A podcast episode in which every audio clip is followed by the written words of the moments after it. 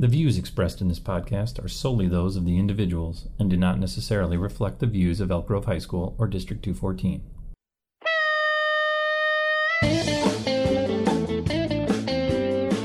Welcome to School Chat, getting to the purpose of schools and making meaningful changes to the lives of learners. I'm your host, Mark Hines.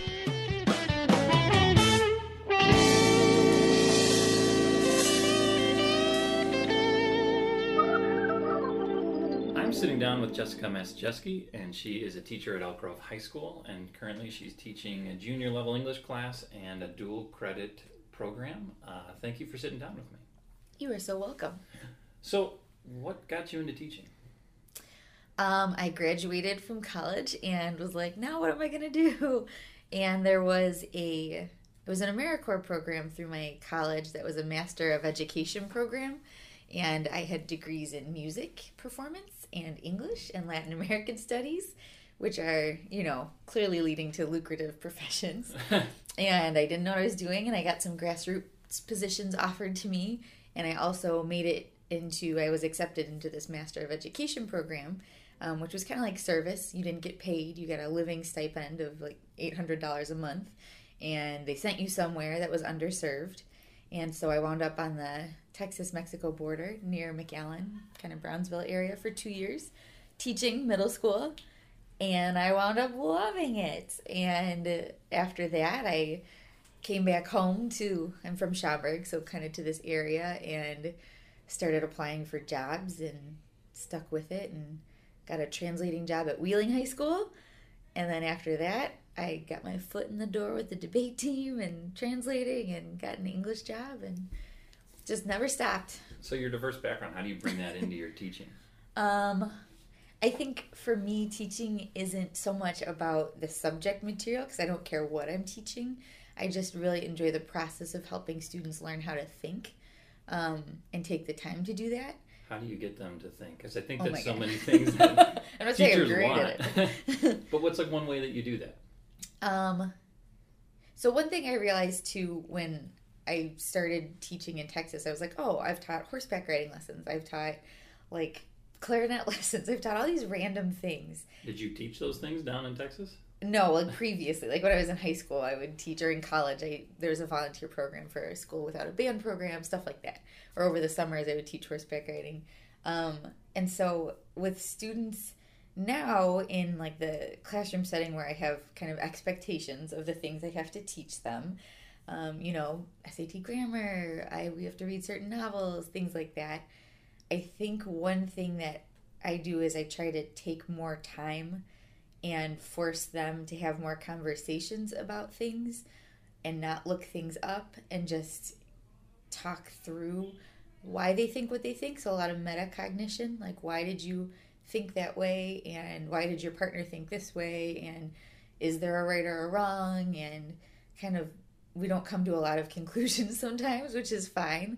And I try to emphasize the like, it doesn't matter if I agree with you. If you have a thought and you can support it with some sort of logic, great, you're right, you win. Like that's how English works. You it's like a philosophy class, you know, just support your idea with reasoning and you're right. So how do you build that culture? I was in your class a couple weeks ago where you were having the students work with like a pencil with string on it.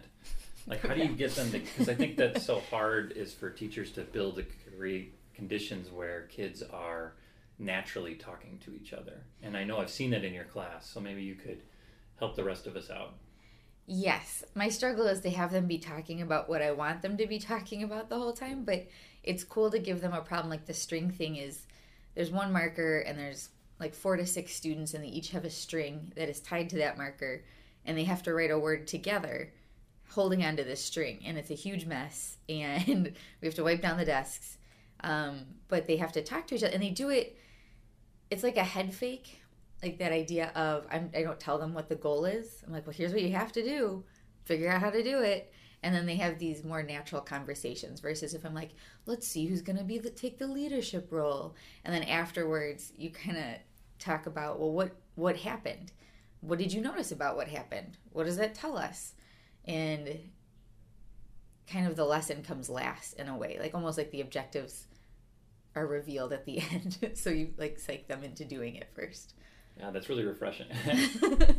I feel like so much of what we're doing now is like prescribed or yeah. you know predetermined for the kids. Yeah. But it seems like you're kind of reversing that whole process on it.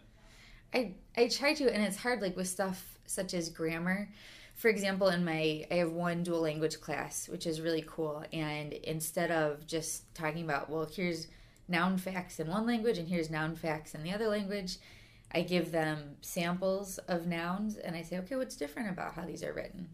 Like, what do you notice? And they're like, oh, the days of the week aren't capitalized in Spanish. They are capitalized in English. Okay, so let's make our own list of rules. So, kind of giving them examples and having them figure out what the rules are or like draw conclusions a little bit is really helpful. And it's not, I mean, you can't, maybe you can do it every day, but I haven't figured out how. But like, that's the goal is trying to reverse engineer reverse engineering. That's what I'm trying to get them to do. Yes. I love it. so, how do you continue that process throughout the entire year? I mean, especially with this um, dual language program. Can you tell just a little bit about that? About the program itself? Yeah. Yeah, so these kids are, they're our first cohort here at Elk Grove High School. We've been preparing for them for two years. Um, and that, like, we have a team of four main teachers who are already instructing them. Three of us are already instructing them. Um, and we've gone to conferences and we've, like, locally as well as in New Mexico and California and learned best practices and purchased books. I'm in a bilingual bicultural education master's program at DePaul, um, which has been amazing. So we've been preparing and they've been together. There's 21 of them in this cohort and they've been together since pre kindergarten. Their parents signed them up for dual language. Um, it's what's called a two way program, meaning there's some native English speakers and some native Spanish speakers. And it's about 50 50. And they started off at Salt Creek Elementary. Um, I think it was Joanne Maccabee was the principal then, I believe, and she started the program. And parents committed, if they signed their kids up, they would stay through elementary school in the program. And they would have like, they would start off with 90% of their day in Spanish and 10% English. And then the next year was 80 20. And then by fifth grade, it was 50 50. Um, so half and half, and then it's stayed like that. And then Grove Junior High um, was like, oh yeah, we'll continue it. And so they kept going, and they're 50 50 uh, for sixth, seventh, eighth grade. And then, so we knew they were coming, and we have been preparing, and ours is not quite 50 50 yet. Staffing is really hard sometimes. Um, but so they spend the first three periods of the day together in a dual language language arts class. So we bridge in Spanish, like most of our major texts are in like we're reading Othello and House on Mango Street in English, but we do um, smaller activities like pen pals in Spanish, or we'll start and end units in Spanish, and then they go to Spanish class, and then they go to biology in Spanish, and then they go off to the rest of their day. So that's the program in a nutshell. That's really cool. It's a lot of information. no, it's just very different from I think the traditional experience that like kids come in and then they're just kind of scattered. They were excited to know they'd be together again. They're like they're very cute. They were they're like we get to stay together, and we're like yes. And how has that changed, like how you have kind of cultivated this learning experience for them? I thought that I, I'm not. I've been surprised by kind of how quiet they are and how um, sometimes like they're either very very chatty or they're very very quiet. So, but it's first period too, so that's part part of it.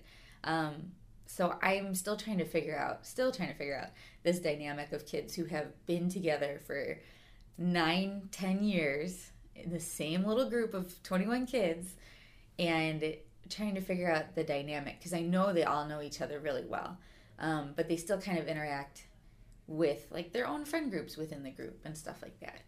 Um, so the dual language aspect has impacted like grammar instruction, contrastive analysis, and it research has proven that that metacognition of like, well, what are the differences in how we use direct objects in one language versus the other, and how do we, and what what how do we use nouns in these languages or um, sentence structure and syntax and stuff makes them better in both languages.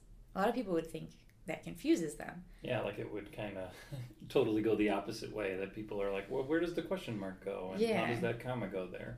But if you have to contrast them and figure out what are the differences and and really pay attention to how English sets something up and then really pay attention to how Spanish sets something up, it's that is that interest or that awareness piece. You know how like you remember stuff that you're interested in? I think the contrasting part gets the interest better than just like this is grammar, here you go. Um, It's in not just so language. much like the rule. It's, Yeah. There are many different ways to communicate this, but Mhm. you know we have to figure out what's the best one in which language. Yeah, and what will people understand in each language? How do I set it up? And it sounds like the way that you set up your course has kind of been gearing you towards this because you've always been naturally like, let's have conversations, let's do things that you're interested in. Mm-hmm. And now it, it really is like all kind of colliding. Yeah, yeah, it's come together really nicely. I'm excited about like these aspects of it, the contrasting parts of it, and building them together.